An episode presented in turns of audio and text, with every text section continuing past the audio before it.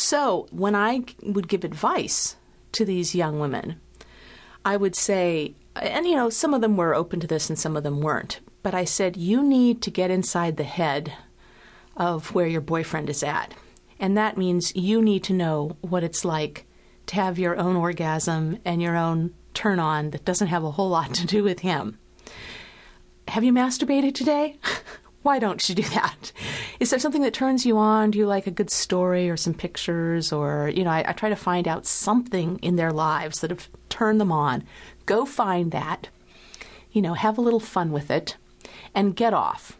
Now, do that later again today. Like, try to do it twice. Um, okay, maybe enjoy something erotic in tandem with having fun with your lover. Mix that up a little bit and start to identify your own excitement.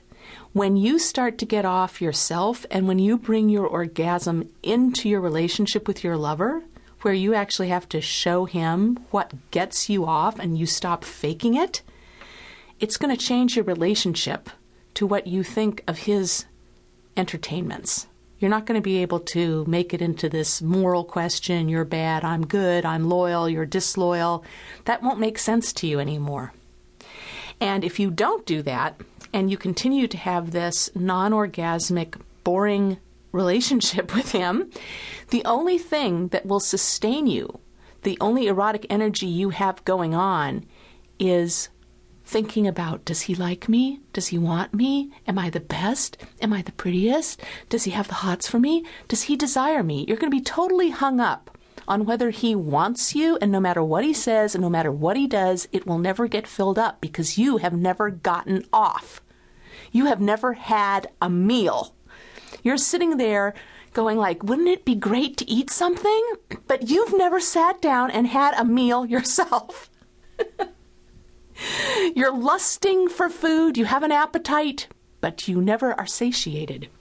And I think if more sex therapists and sex educators realize that this is a signal that the woman is not having climaxes and that she's sexually dissatisfied, it would blow this question wide open.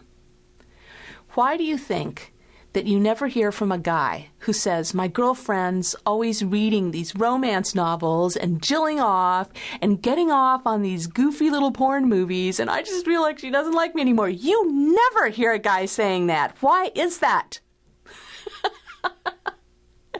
Because he knows what it's like to get off and he masturbates and he has his own fantasy materials, his own imagination, his own treasure trove. Yeah, it just, uh, yeah, Think about that. Every time there's one of these um, strange, you know, gender gaps, you have to go right for the meat of it. And in this case, it's that women aren't getting off and they're blaming it on somebody's watching porn when that isn't the point at all.